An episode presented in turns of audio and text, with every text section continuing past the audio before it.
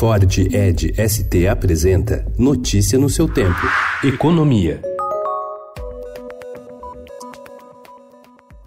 A menos de um mês da data do maior leilão do mundo do petróleo, o secretário especial de Fazenda do Ministério da Economia, Valderi Rodrigues, alertou que é imprescindível acelerar a votação dos projetos de lei que vão viabilizar o mega leilão do pré-sal, no qual o governo pretende arrecadar 106 bilhões e meio de reais.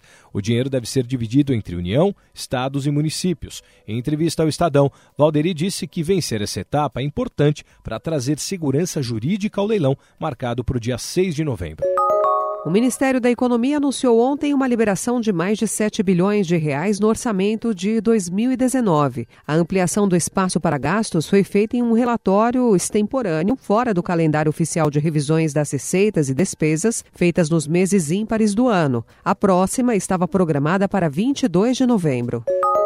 Relator do projeto que divide com estados e municípios os recursos do megaleilão do petróleo, o senador Omar Aziz, do PSD do Amazonas, defende exigir que os prefeitos usem os recursos para cobrir rombos na Previdência. Pelo texto da Câmara, essa exigência foi colocada apenas para governadores.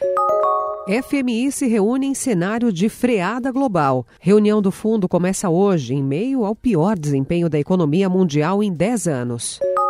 Três levam Nobel por estudos contra a pobreza. Abhijit Barneji, indiano, Esther Duflo, francesa, e o americano Michael Kramer são os ganhadores. Esther é a segunda mulher a receber o prêmio. O trio decompôs grandes questões sobre pobreza em assuntos de pesquisa menores, tais como intervenções para melhorar a saúde infantil e uso de experimentos de campo para resolvê-los. Notícia no seu tempo. É um oferecimento de Ford Edge ST, o SUV que coloca performance na sua rotina até na hora de você se informar.